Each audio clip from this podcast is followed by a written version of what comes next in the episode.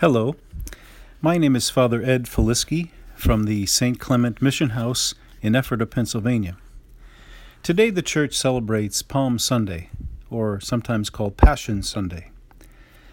Um, we have the reading of the Passion today from St. Mark's version of the Passion, and we also, mo- most church, Catholic churches will be handing out blessed palms, which is where the Sunday gets its name, Palm Sunday. I would like to begin today with the reading of just the last little section of today's Gospel, uh, the Passion reading. It was nine o'clock in the morning when they crucified Jesus. The inscription of the charge against him read, The King of the Jews. With him they crucified two revolutionaries, one on his right and one on his left. Those passing by reviled him, shaking their heads and saying, Aha! You who would destroy the temple and rebuild it in three days, save yourself by coming down from the cross. Likewise, the chief priests and the scribes mocked him among themselves and said, He saved others, he cannot save himself. Let the Christ, the King of Israel, come down now from the cross, that we may see and believe. Those who were crucified with him also kept abusing him. At noon, darkness came over the whole land until three in the afternoon. And at three o'clock, Jesus cried out in a loud voice, Eloi, Eloi, lema sabachthani, which is translated, My God, my God, why have you forsaken me? Some of the bystanders who heard it said, Look, he is calling Elijah. One of them ran soaked a sponge with wine, put it on a reed, and gave it to him to drink, saying, Wait, let us see if Elijah comes to take him down. Jesus gave a loud cry and breathed his last. The veil in the sanctuary was torn in two from top to bottom. When the centurion who stood facing him saw how he breathed his last, he said, Truly, this man was the Son of God. The Gospel of the Lord.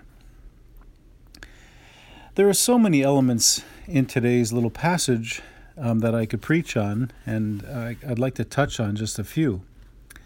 Um, first, Jesus was crucified at 9 o'clock in the morning, and he doesn't die until 3 o'clock in the afternoon.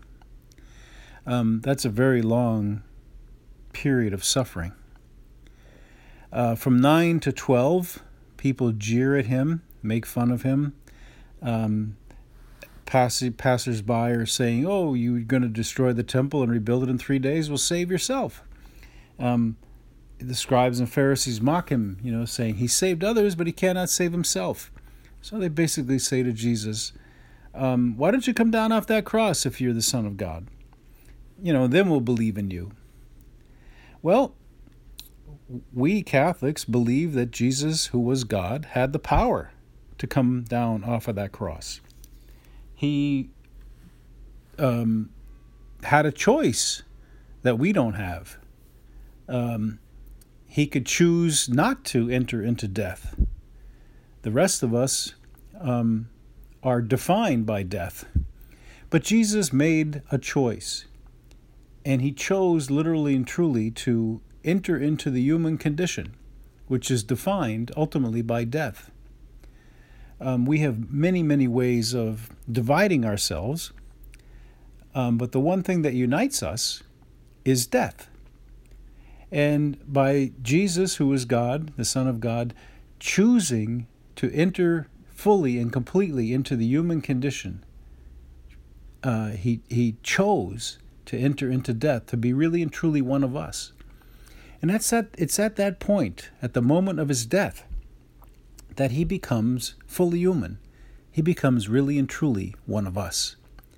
And because of that, um, he opens now for us the possibility of sharing in, in eternal life with him and his Father in heaven. So, um, Jesus, who could have come off the cross, as I, as I said, um, because he was God, he had that power. and if he did, if he chose to come off the cross and say, you know, this is really too hard. I don't deserve this. I don't need this. I don't want I don't want to go through this and I'm not doing it. Had he done that, we would say, you know, good for you, Jesus. You're eternal. You're God. You're all powerful. But at the same time, we would have to say, but you're not really one of us. And the fact is that Jesus did choose to um, literally hang on the cross, hang in there, even though he uh, cries out uh, in abandonment. He feels betrayed, he feels abandoned. Um, but he hangs in there, trusting in God, the Father. And so, on the human level, he feels all the things that we would feel betrayal, um, you know, uh, for, he feels forsaken, and yet he hangs in there literally. And because of that, he enters into the human condition, enters into death, and then passes through death into the new life of resurrection. And now that opens for us the path of uh, and the possibility of new life. And so Jesus, in his person, bridges the gap between God and sinful humanity uh, in his very nature, in his very person. So, um, Jesus, who, as I said, cries out, My God, my God, why have you abandoned me? Why have you forsaken me? I take great comfort in those words because if Jesus can feel abandoned and betrayed, and he can cry out to God his Father, um, feeling those human emotions, then it's um, okay for us to feel the same. But I think what this little passage shows us is that even we may feel betrayed, we may feel abandoned, we may feel forsaken, um, we too have to literally hang in there because there's new life um, on the other side of our suffering. There's new life on the other side of our struggles, new life on the other side of even death. The second thing I would like to point out in this passage is um, at the moment of Jesus' death, there's a fascinating uh, piece here where Mark says that the veil of the sanctuary was torn in two from top to bottom. Now, the veil in the sanctuary in the Jewish temple was the thing that, that it's a, a curtain, if you will, that hangs from the ceiling to the floor, let's say 20 or 30 feet. And the only ones allowed behind that curtain, behind that veil, are the priests who offer sacrifice on the altar. Now, at the moment of Jesus' death, Mark tells us that the veil of this sanctuary was torn in two not from the bottom to the top, where humans would, would tear the veil, but rather from the top to the bottom. This is clearly an action of God. And what this is symbolically saying is there is there's now no sacred space. You know, there, there, behind behind the curtain is is uh, not a special place anymore in the sense that the curtain is now burst open and um, God's presence is now not confined to that sacred sanctuary, but now bursts and flows out into all of humanity. Um, the Catholic Church is, of course, modeled, our Catholic churches, the physical structure, the buildings, is modeled after the Jewish temple and the synagogues. And um, that's, that veil has been lifted, has been torn by the action of God Himself. And so all of uh, God's creation, all of uh, God's people are um, blessed with His presence. We don't have to go and sneak behind a curtain to see uh, the you know uh, what's back there. God uh, pours Himself out into all of humanity, and is living in among us. Um, and this is a wonderful symbolic gesture uh, where God Himself tears this veil in the sanctuary so that now everything is present to God's um, grace. And God's presence is everywhere among us. He, he's just sort of bursts into human, um, the, the, into humanity by the death of Jesus. And so all of us now have the potential and possibility of sharing in God's everlasting life. And so the um, the centurion who stood facing him saw this saw when Jesus breathes his last, and, and he recognizes, he says something very prophetic. Truly, this man was the Son of God. Now, here's a centurion who's not a Jew, he's not particularly religious, he's a soldier.